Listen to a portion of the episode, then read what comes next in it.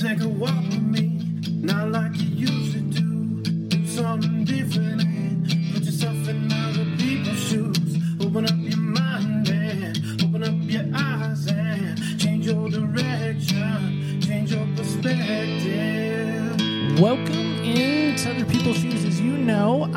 your host, Neil Matthews. Thank you, thank you, thank you for hitting play today. Listen, you could have hit play on any number of things today. Really, you could have. You could have hit play on Netflix. You could have hit play on your Walkman disc changer. Are those still a thing? You could have hit play on talk radio. You could have played with your kids. Maybe you still are, and you're listening while you play with your kids, which let me tell you, that's fun to do too. I'm okay with that but you've given me your moments today and I I want you to know after 4 years of doing this I still don't take that for granted that I don't take your moments for granted that I I try to find the very best that we can to get in their shoes to get before you to listen to maybe walk away with a different perspective and so I always like it when we get to travel it's so fun to me I always in my mind think of Mr. Rogers at this time in this moment of the show like we travel within our imagination and we get to go to Australia today. Good day, mate. Take another shrimp off the bobby. Did I get that down? Did I do that? Did I do that okay? Help me welcome in my new friend. How are you today?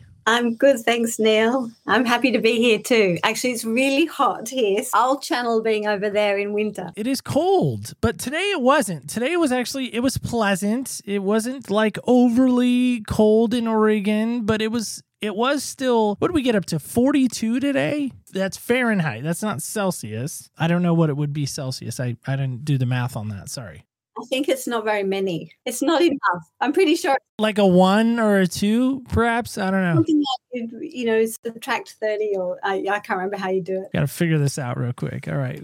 All right. 42 it's 5.5 Ah!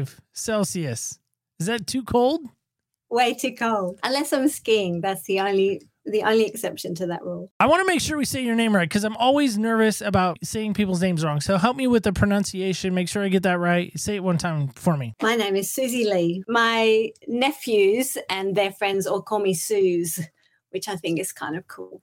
You can call me Sue. I like it. Suze. Almost makes it seem like we're super good friends right out of the gate. So, Suze, I like that. help me with this though, because I'm wondering about the footwear in Australia. Now, we've had a number of your friends, I, I say friends because everyone really should be friends with everyone. We Yeah. try to be. Some of your other friends from Australia have worn some different footwear, but help us with this because it is kind of summertime down there. Not kind of, it is. Weird southern hemisphere backwards toilet flushing you are. Koalas just climbing all over everywhere. That's what I envision Australia. And kangaroos just hopping down the street. Sharks yeah, exactly. and snakes and spiders. Oh my. Help me with this. What style of shoe do you love to wear down under? My absolute favorite is a pair of bright purple Birkenstocks. You know, we grew up just wearing, we call them thongs. I'm sure that's not what we call them, flip flops, you know, these really thin rubber things. Then my feet discovered Birkenstocks that have support and they're, you know, lovely tailored to the bottom of my foot. My feet won't wear anything else. And they're they're a very nice shade of purple, which amuses me to no end as well. Now, help me. Is purple your favorite color? Do you know I even got married in purple, a purple tutu? Not one of those little short pointy ones, but a long one. It was, it was gorgeous. I remember after the whole wedding, you know, turning up at the hotel, getting out of the taxi, and some random guy walks by and says, Great dress. made my day. Well, a few things made my day. That is, in fact, tomorrow is our 31st wedding anniversary. So nice to be reminded of my purple wedding dress. That is fun. I've worn it again so many times. You wear a white dress, and who? I, white's not my. Who's ever going to wear it again? I have worn that dress so many times. It's really fun. I don't. I don't have a response to that. I really don't because I wore a white tuxedo to my wedding. Then I wore white tennis shoes that I found. They're a basketball player here in the states called Tracy McGrady. He's long retired now, but at the time he had these shoes called T Max, and so I wore white T Max shoes. And then I took out the white shoelaces because, hello, you don't need white shoelaces in shoes. I know this is going to come as a shock to some, but I put light blue shoelaces in the shoes. So the white blue really like popped, if you will. Nice. When you say T Max, I've never heard that of shoes. I think of TobyMac when you say that. Well, and so funny story on those type of shoes is I have shoes behind me that are T Max from Tracy McGrady, same same athlete. They're just a different version of his shoes. shoes. And Toby did, in fact, sign those for me. Oh, wow. There you go. And I have yet to wear them since he signed them. So let's get into you and your story because I think you have a very unique story, much like most, but a very powerful one at that. But before we get into your story, I got to ask you this question. This is this is important. The shoe thing was fun, right? But but this is kind of important because I was thinking about this when we initially had talked, and I forgot to bring this up, but I wanted to bring this up now. You talked about in a previous interview that I I got a little snippet of that you talked about this book put out by the Barna Group involving young people, youth age, you know, high school kind of age, leaving the church. And you talked about this book in this interview, and I just wanted to get your thoughts on it, and then I'll tell you why here in a minute. Why of all books? I mean, you've you've probably read a number of them. I mean, there's a ton behind you on that amazing bookshelf behind you. Applause to that, by the way. But why that book, and why why did that book speak to you so much? I first came across George Barna when I was working for my denomination, consulting in children and family ministry. And George Barna at the time had brought out a book where he was saying, you know, if we're just relying on kids going to Sunday school for half an hour for their discipleship, absolutely not enough. It's the parents' primary responsibility to be discipling their kids. And from there, I don't know where else, but certainly in Australia, a big shift happened that instead of, you know, churches employing or having a volunteer running Sunday school, they started having someone doing family ministry. And that was a big start for me in this whole thinking about family stuff. And then when I was writing the book, I was researching for that as well. And I came across some new research, the Barna research. He had been, I think, been commissioned by World Vision, so a huge aid and development organization. I'd been working for aid and development organizations, so that was interesting as well. And they interviewed something like 15,000 young people who had left the church and they said why? Why? You know one of their questions was you know why have you left the church? And one of the things they said was they wanted to be part of changing the world. They wanted to be part of something bigger than them. They wanted to make a difference in this world. They care about so many social justice issues and they just didn't see anyone in the church that cared about the same things as them. And they they saw old people worried about things that that were not an issue for them this this generation also has been studied and it's seen that they're really lonely, they're spiritually hungry, they're lonely, and it just seemed to me such a terrible shame that the church is not the place to go to to say, right, I want to be part of something bigger. I'm going to change the world. Because for me, it was. I became a Christian in my early 20s. My dad had been working overseas, and so I'd been to very poor countries, seen, wow, not everyone lives like I do, and I'd seen in seen injustice. I'd watched movies that had moved me about the you know the injustices in the world. And i remember thinking i want to be on the side of good. And when i was introduced to christianity it was like oh these are my people. This is these are the people that care about the things that i care about. And so what's happened in that generation's time that young people no longer feel like that? I think this is terrible. I bring that up from the standpoint of this. Our church went through a major shift in youth ministry. Now, a little background on me that you might not be aware of is I started in youth ministry at 19 years old. We had Yeah. a, we had a leader fail in my youth group. He was our youth leader. He failed. A moral failure there, and the church kind of came to me at 19 and said, "Listen, you've kind of been leading under him, kind of been watching him. This is your moment. This is your chance. You're not married."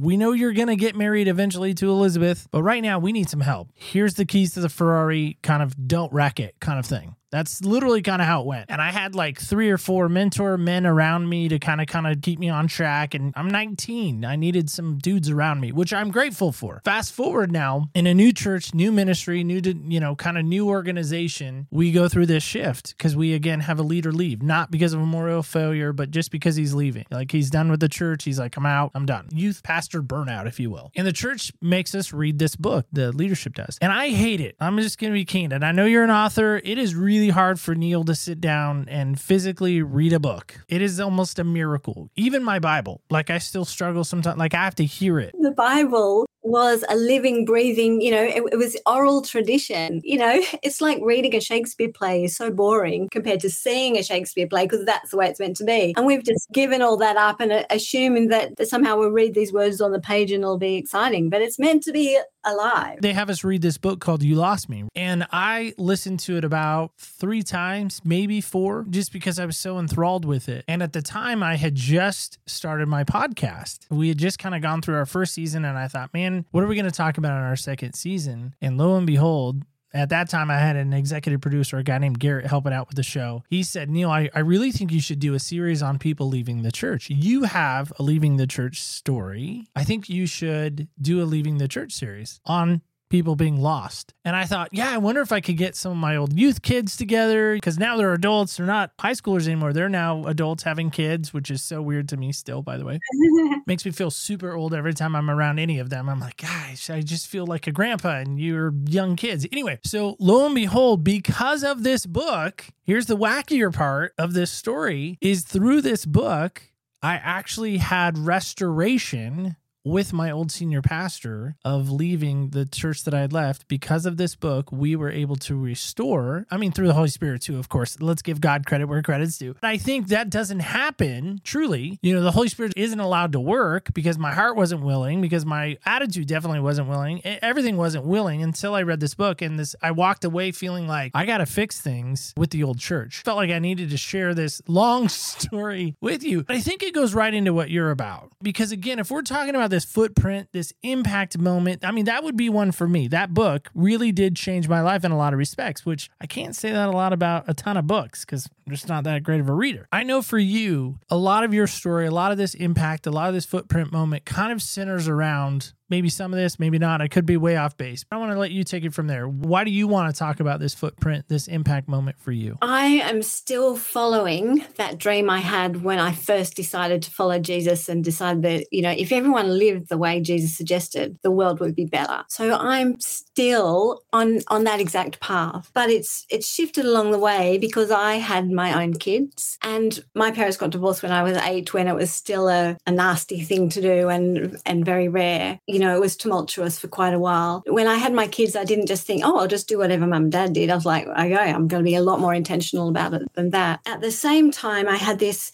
you know, these jobs that were looking at poverty and injustice. And so the, the two couldn't help but go together. And I started being really intentional about raising my kids and thinking about, you know, the older you get, there's so many sermons you've, you've sat through. And we're told all the time, do this, don't do that, got to forgive, you've got to love, you've got to, all these things. And uh, you hear them so many times that after a while it becomes kind of meaningless, really. What is love? What is forgiveness? And ho hum on to, you know, Isaiah 6 next week. I studied psychology and then I did a master's of peace and conflict studies. And so I'm really interested in the actual actual nuts and bolts of how you do those things. How do you be loving and forgiving and humble and kind and generous and all the things that that attract me to Jesus and to the kingdom of God. But how do you do them? Because it's really hard. Because the older I get, the more I experience, wow, forgiving people is really, really hard. Loving people sometimes is quite difficult. Nobody's told about conflict resolution. You just told this great story of restoration going back to your pastor, but you told it as something that was extraordinary. But we're told to be people of reconciliation, to bring peace around us. But how do you do that? I, I ran a Bible study for young adults for many years, and they would ask me questions like this. What I'm really interested in doing is pulling these things apart, taking advantage of all of the psychologists. Christians are overrepresented in positive psychology that doesn't just look at what's wrong with people, but what's right with people, what makes people loving and forgiving and kind and generous and compassionate, and how can we train people to do more of that. Taking insights from them so that I think the church does a really great job with families. I loved that my kids grew up in church in this wonderful wonderful community. I've been there 30 years. It's my village. There are so many families out around us that are struggling. When I worked for aid and development organizations, I would go to very poor countries like Nepal and, and I would see churches reaching out to their local community because the people were hungry or they were desperately poor or there was injustice or there was violence or, or whatever. They would help them with these physical, tangible problems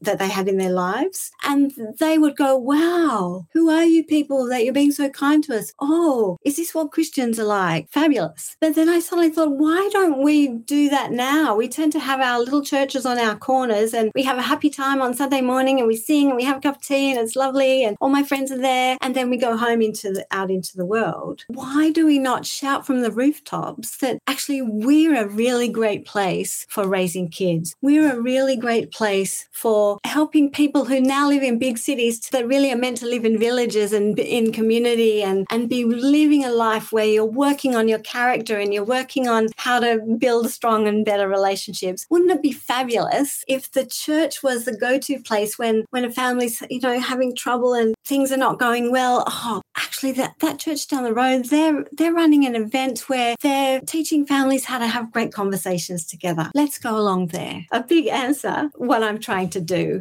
And I took all of the last kind of 20, 25 years of my experience in work and in family and smushed it into this one book. It's in that one book where we really can start to discover really your passion is to make these impacts is to is to make sure i don't know if you've heard of this band you mentioned TobyMac so maybe you're kind of have your pulse a little bit on some christian music. So back in the 90s there was this band man band and we actually were fortunate enough to have one of the man band members. He called it a man band that's why i'm calling it that but for him. And his name's andy chrisman and he was in one of our shows past shows. But in that they sang this amazing song and due to copyright reasons i can't play it which really makes me mad sometimes because copyright sucks, but I really want to play it. But they sing this song called Future Generations. I don't know if you've ever heard it or anything like that, but I invite you if, if you haven't, go go listen to it because it's it's amazing. It's it's definitely slower. It's 90s, you know, you get a little bit of that 90s kind of music era. You can definitely tell it's from that for sure. But in this song, you know, future generations, it talks about these things that, you know, they're not going to bend. They're not going to break. They're not going to water down their faith. They're not going to compromise in a world of desperation. What has been cannot be changed, but tomorrow and today, they must be the light for future generations. And when I hear you talk, that's immediately what I started hearing and thinking about is this idea of you being a light, bringing the light. Not that you are the light, you know the light it warms my heart because I still think there are people out there that care about young people and want to see them come to know who Jesus is. And that is obviously right in my wheelhouse. Got to be candid. Of late,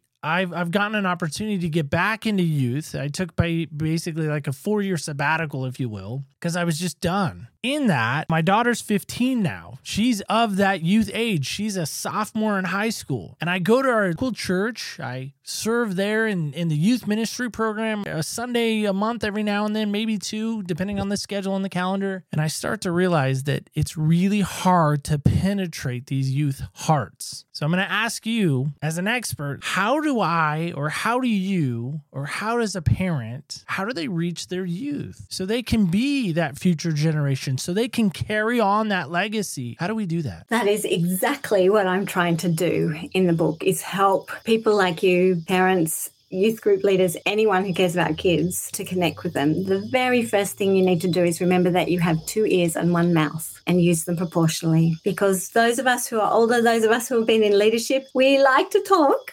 That is not going to work. I, I have two sons, and it, you know I like to talk, and it took a long while for me to realize that they never talk unless I shut up. That's the first thing. The other thing is like there's a science to good conversations. A good conversation should be two things. It should be creative and positive rather than negative. Our whole education system is training us to be analytical, to pull things apart and criticize them, right? Critical reviews of everything. And so we kind of trained to find the negative. It's it's even in our brains that, you know, you've got to watch out for danger, the, the sharks and the spiders and so on. A really great creative conversation tries to together create something bigger than the sum of the parts. So if you've ever been in some creative project with other people and you all get so excited because you fire off each other and you brainstorm off each other and you realize that everybody's important and everyone who's different to you brings something else and you create something together that's bigger than all of you. You want to be aiming for that sort of energy in a conversation with your kids. And because kids are way more creative than we are, NASA did some research on creativity and they, they surveyed all ages from like two years old and up. And when do you think peak creativity happens? When are you a creativity genius? 12 years old. I'm going to guess. I have no idea. Five years old. It's all downhill from there. Five years old is when I was most creative.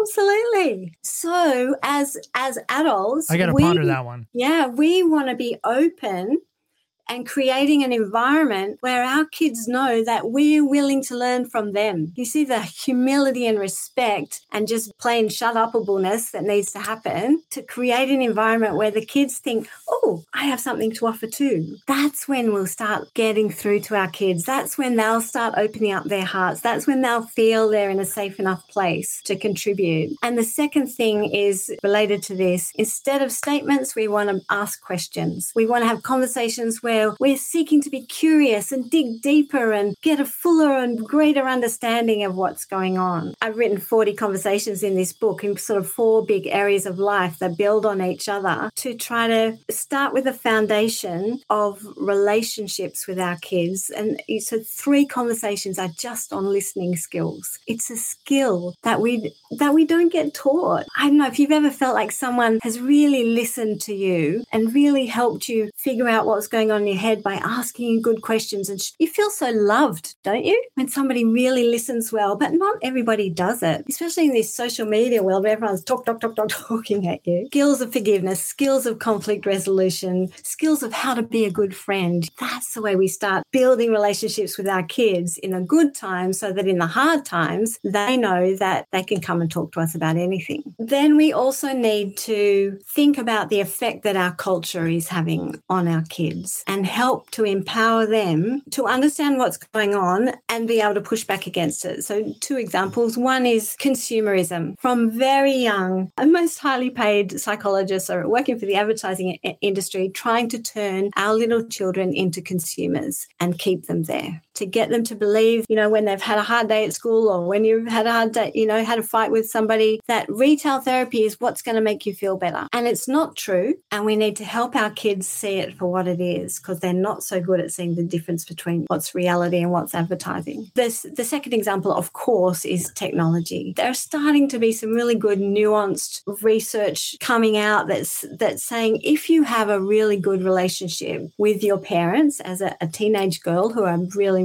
shown to be most susceptible to social media stuff, then you're less likely to be affected negatively by social media. If you are using your device to proactively connect with your friends, that's going that's actually good. But if you're using your social media to get away from relationships that are not working, to just passively scroll and see what everyone else is doing, that's when anxiety and depression starts to, to be clouding up. If we can have a conversation you actually present this information to our children and say, Oh, what do you think about this? What not this is what has to happen, but what do you think about this? What are you finding are the issues? What do you think we should do about it? What do you think about my use as a parent of social media? And be prepared to let them join in the, that discussion. I don't know if I'm ready for all that. Yeah, yeah.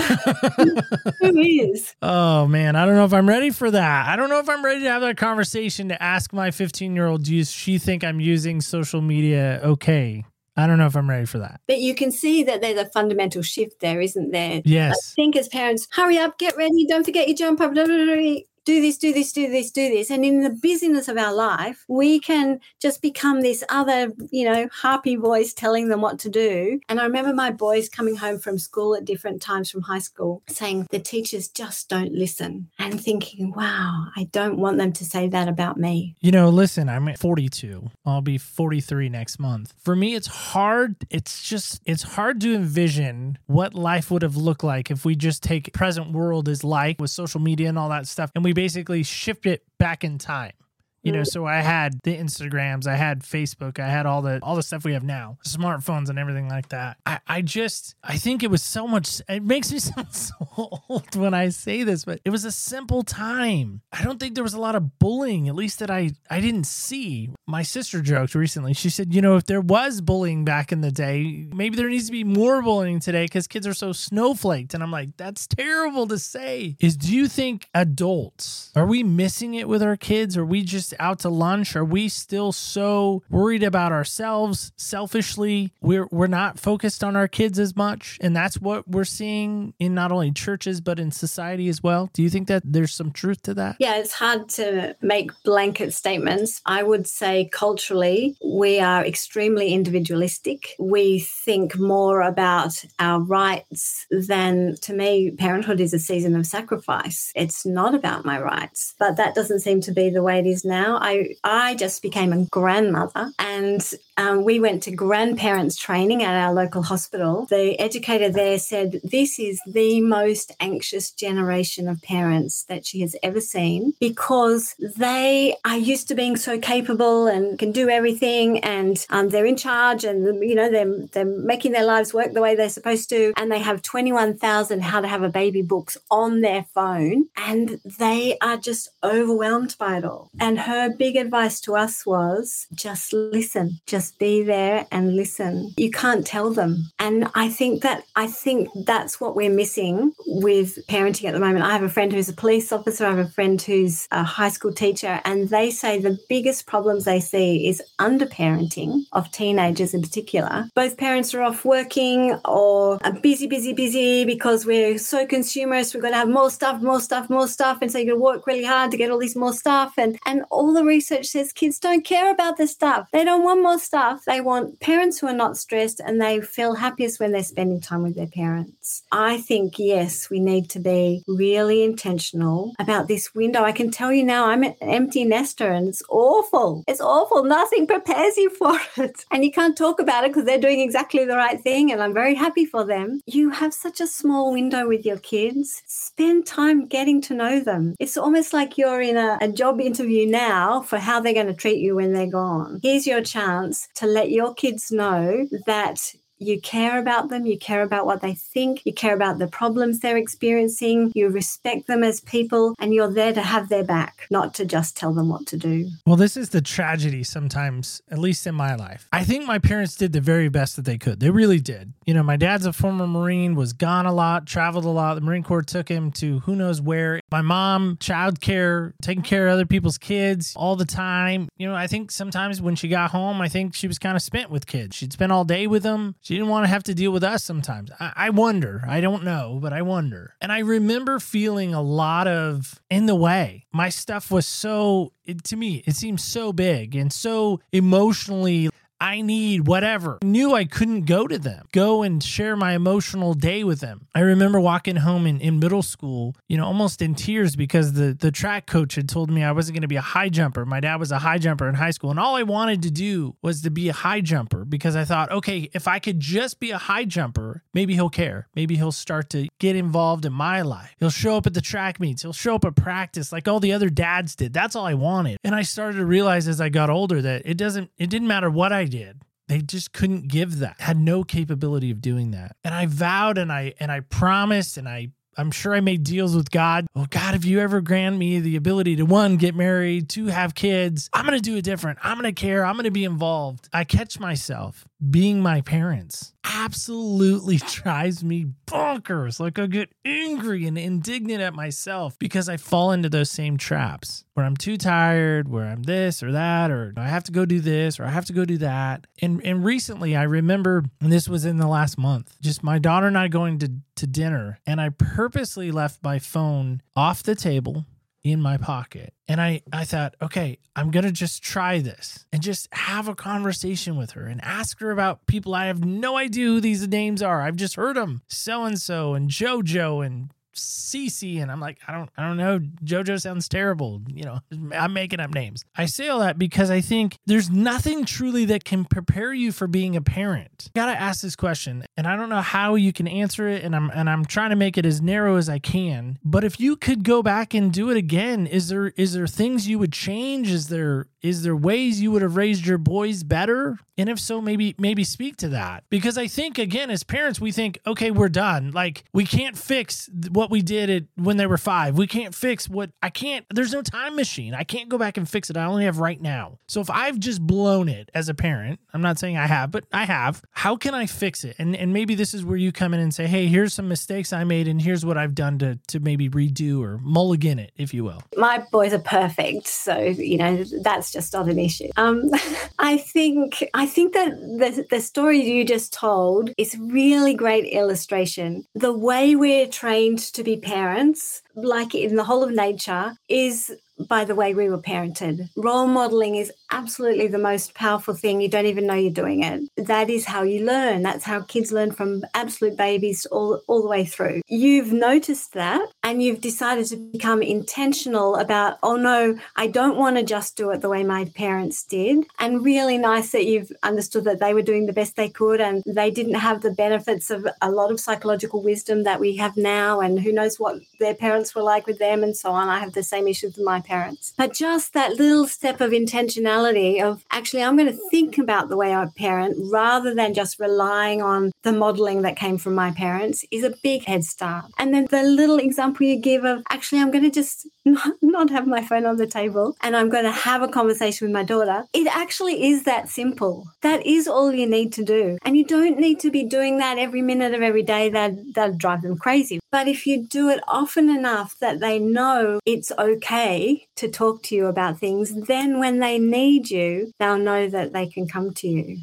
So you don't want to be hovering over them all the time. Are you okay? What's going on? What's going on? But if from little you've you've built up this culture of communication in your family, so your kids know they can say anything and they won't be you know, people flying off the handle and judgment or anything, but they'll be listening first and conversation afterwards. Then, when the going does get tough for them with Jojo or whoever's being horrible, then they'll know that they can come talk to you. And to me, that is success because I want my kids to come to me when things are bad. I don't want them going to the internet to get answers. I don't want them going to their friends to find out what to do, about, you know, and they're all the blind leading the blind. We can sometimes step away from our teenage kids because they get prickly and difficult because they're going through this massive change and they don't even know what the heck's going on in them in them with their hormonally half the time. And something amazing has to happen, or we would never let them leave home. They're our babies. So this gradual pulling apart from each other has to happen. A cool thing that I did before I wrote the book was I told you I, I ran a Bible study group with a bunch of young adults for several years. I watched them grow up. They were really great. We had a church that was really into social justice justice. We were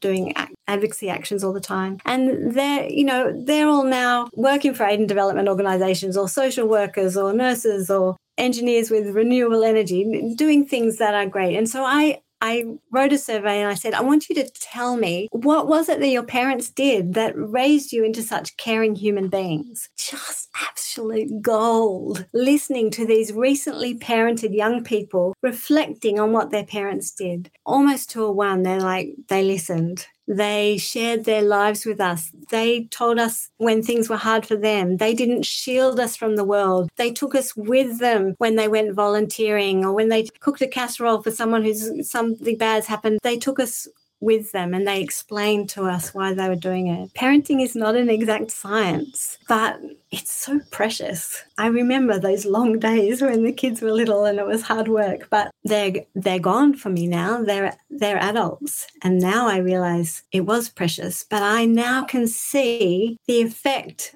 of the role modeling that my beautiful husband did, the effect of my conversations that I had with my boys, the volunteering things we took them on has made them into the good people that they are today. And I just think if everybody could just be a little bit intentional about their parenting and not just let schools and advertising and sports coaches say what's the most important thing, but let's us choose for ourselves what we think we want for our kids. And see, I think that's the power of not only the message, but the book and really everything involved. This whole idea of at the end of the day, I don't care who you are as a parent, I, I think most parents would agree with this. They want their kids to be good people, they want them to care. Yeah.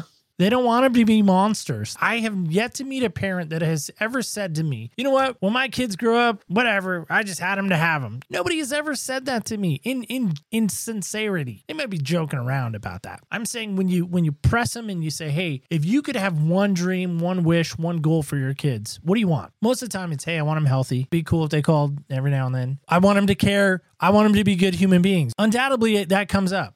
You're exactly right. Harvard University did exactly that study. They asked parents, what are the most important things that you want for your kids? They all said, we want caring, ethical, compassionate children. But then they did a really clever thing. They then asked the 10,000 kids of all of those parents, what do you think your parents want most for you? And those kids did not say for us to be caring, good people. They said, oh, for us to be successful and happy. And what one of the themes in, in my book is that we have made a mistake about what we think happiness is and how to get it. Because happiness is not more stuff. Happiness is not being smart or fast or good at things. Happiness is like this byproduct of great relationships and having a sense of purpose in the world and of being generous and grateful and, and compassionate. These are the things that actually make us happy. The idea that you're raising a kid that's not going to care, that's not going to have a contributing factor in society, no parent, if they're, again, if they're being real, is never going to say, well, yeah, I, I just hope my kids grow up and do something awesome, make a lot of money. Nobody's going to say that. But it doesn't just happen. There are so many competing forces acting on our kids. So, what I'm hoping to do is help people bring that intention into reality. And the conversations in the book are here's how you step that through that. I said there's some about relationships, there's some about culture, 10 that are about character building, about how do you be wise and generous and kind. And then there's a whole bunch about how do you contribute to the world. I want to grow a generation of kids who, when they see a problem, they think, oh, I could do something about that, rather than, oh no, I feel guilty and terrible and the world's horrible and what am I going to do? And I just want to watch Netflix. And wouldn't the world be a better place? Wouldn't the world be a more kingdom place if whole families had a mission to be more caring in the world? But Suze, let me ask this question. I'm going to play the flip side of the coin. I always hate seeing devil's advocate. Imagine you at, let's say, 13 years old. I time travel. I put this book in your hand, your book. You read it. What does your 13 year old version of you do with the information she just read about? I speak to the kids in the book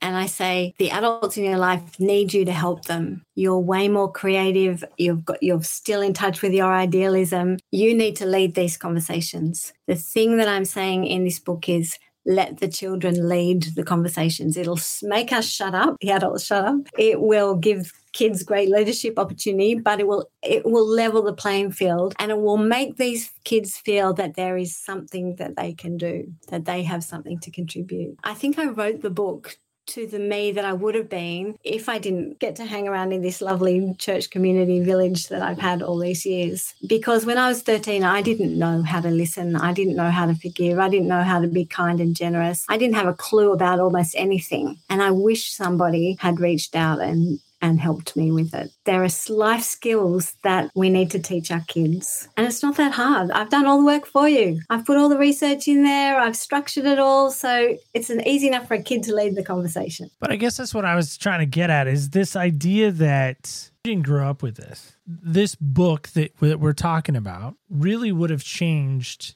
your worldview. Yeah.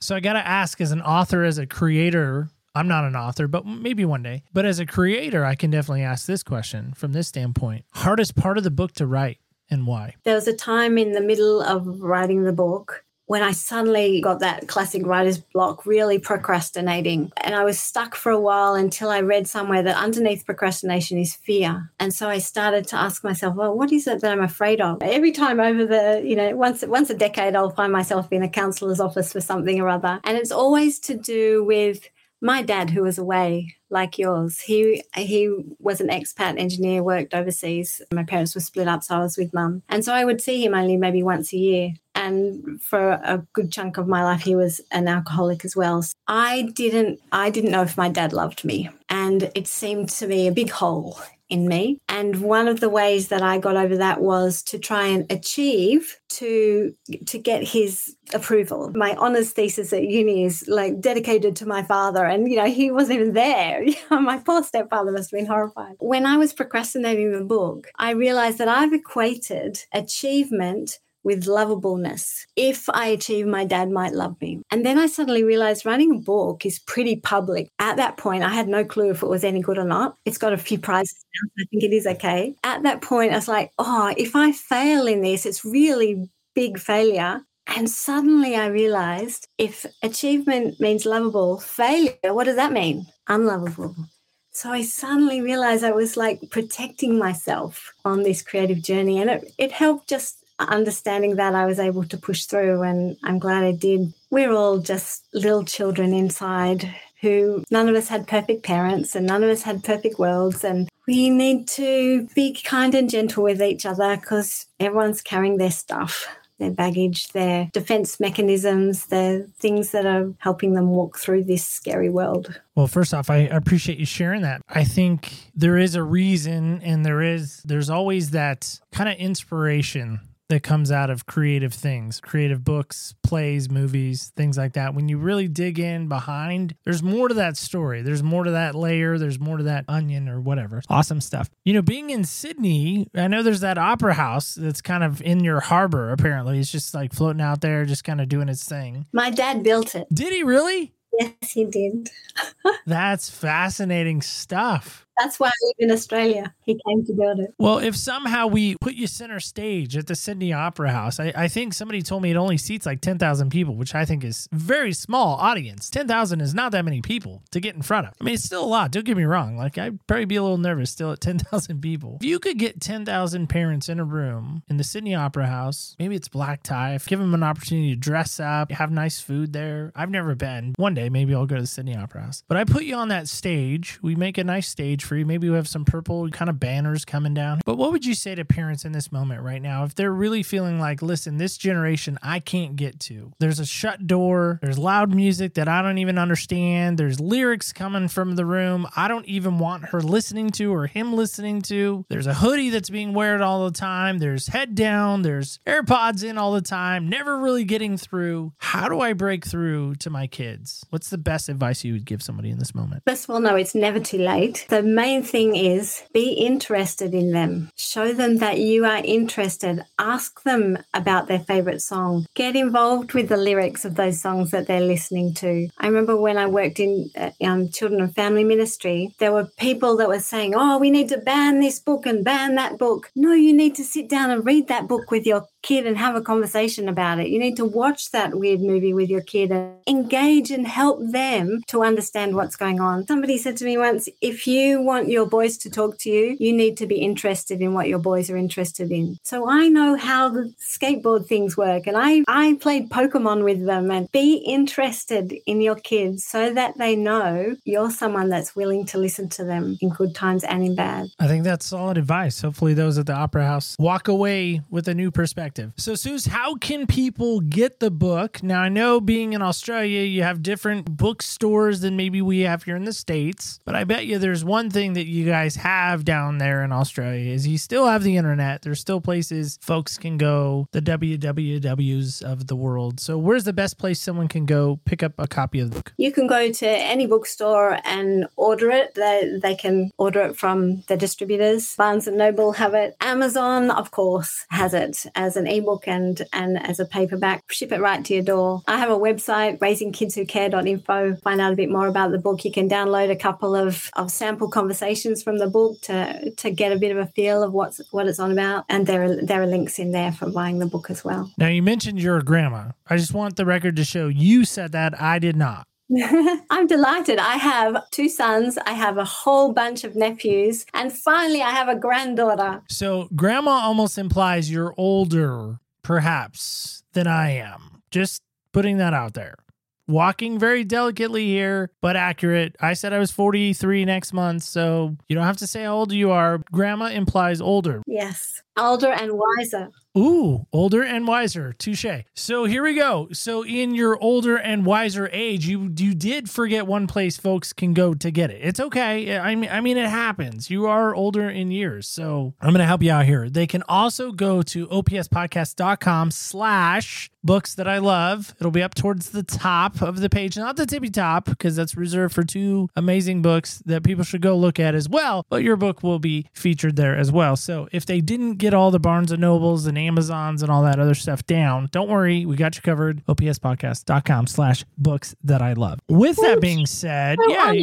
Yes, you, you should be. There's a lot of amazing authors. And by the way, if you scroll all the way down to the bottom of the page, guess what book is there? I'm, I'm not kidding you. Guess what book is there? You Lost Me, the Barna book that we were talking about. Oh, wow. Cool. I didn't even get his permission. I just put it on there because we did the whole series on it. I still would love to get him on. So if you know him, I don't know. I'm just kidding. No, I don't. But you should. That's a great idea. That would be a great get. So, you know, in Australia, you probably don't know a lot about college basketball. I'm guessing that probably doesn't come your way a lot. But you're, you're guessing correctly. I'm guessing correctly. Well, here in about a month, there's going to be this thing called March Madness, and it's this amazing tournament that takes place every March, usually about mid March, and they go till April, first part of April, and it's called March Madness. And these college teams compete to go to the Final Four, and then from the Final Four, they get to two, and then, you know, eventually there's a champion. Well, last year, my beloved Tar Heels were terrible.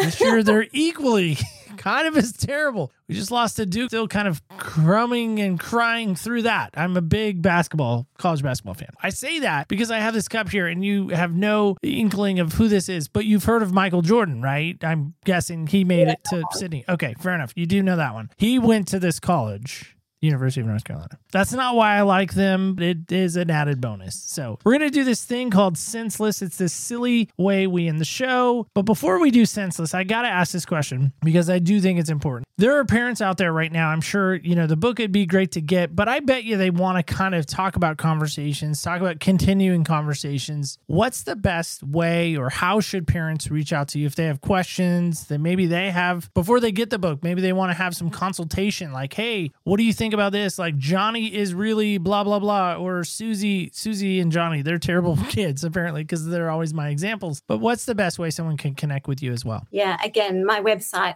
raisingkidswhocare.info. That's my website. The contact page, it's going to go straight to me. And I absolutely love talking to people. So please reach out. That would be great. Awesome. And we will link that in our show notes so folks can get that as well. Our silliness continues, or maybe starts, is senseless. So I have this cup. Like I said, you don't really care about North Carolina. I'm going to roll because you're still in the future in Australia, which is always mind boggling to me because your time zone and all that. Yep.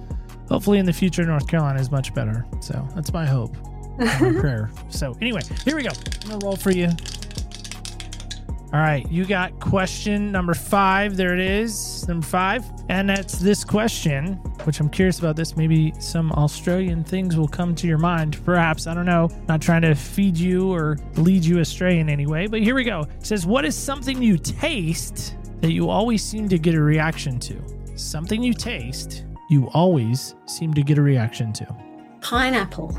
I once had a pineapple in Malaysia that I don't know if it was overripe or underripe, but it stung my whole mouth. I love pineapple, especially on pizza, but I'm always careful when I have fresh pineapple. Is it's going to be the one that stings my mouth? And let me tell you, in Australia, there are a lot of stingy things. so that, but if pineapple is the one thing I'm scared of the most, then I'm pretty tough. Let me tell you. My kids went snorkeling with the sharks just a couple of weekends ago, so pineapple will do it to me. And pineapple on pizza. Well, that just solves a lot of things for a lot of people. Like, does pineapple belong on pizza? Does it not? Does it, you know? And now I apparently it does in Australia. Diversity is a marvelous thing.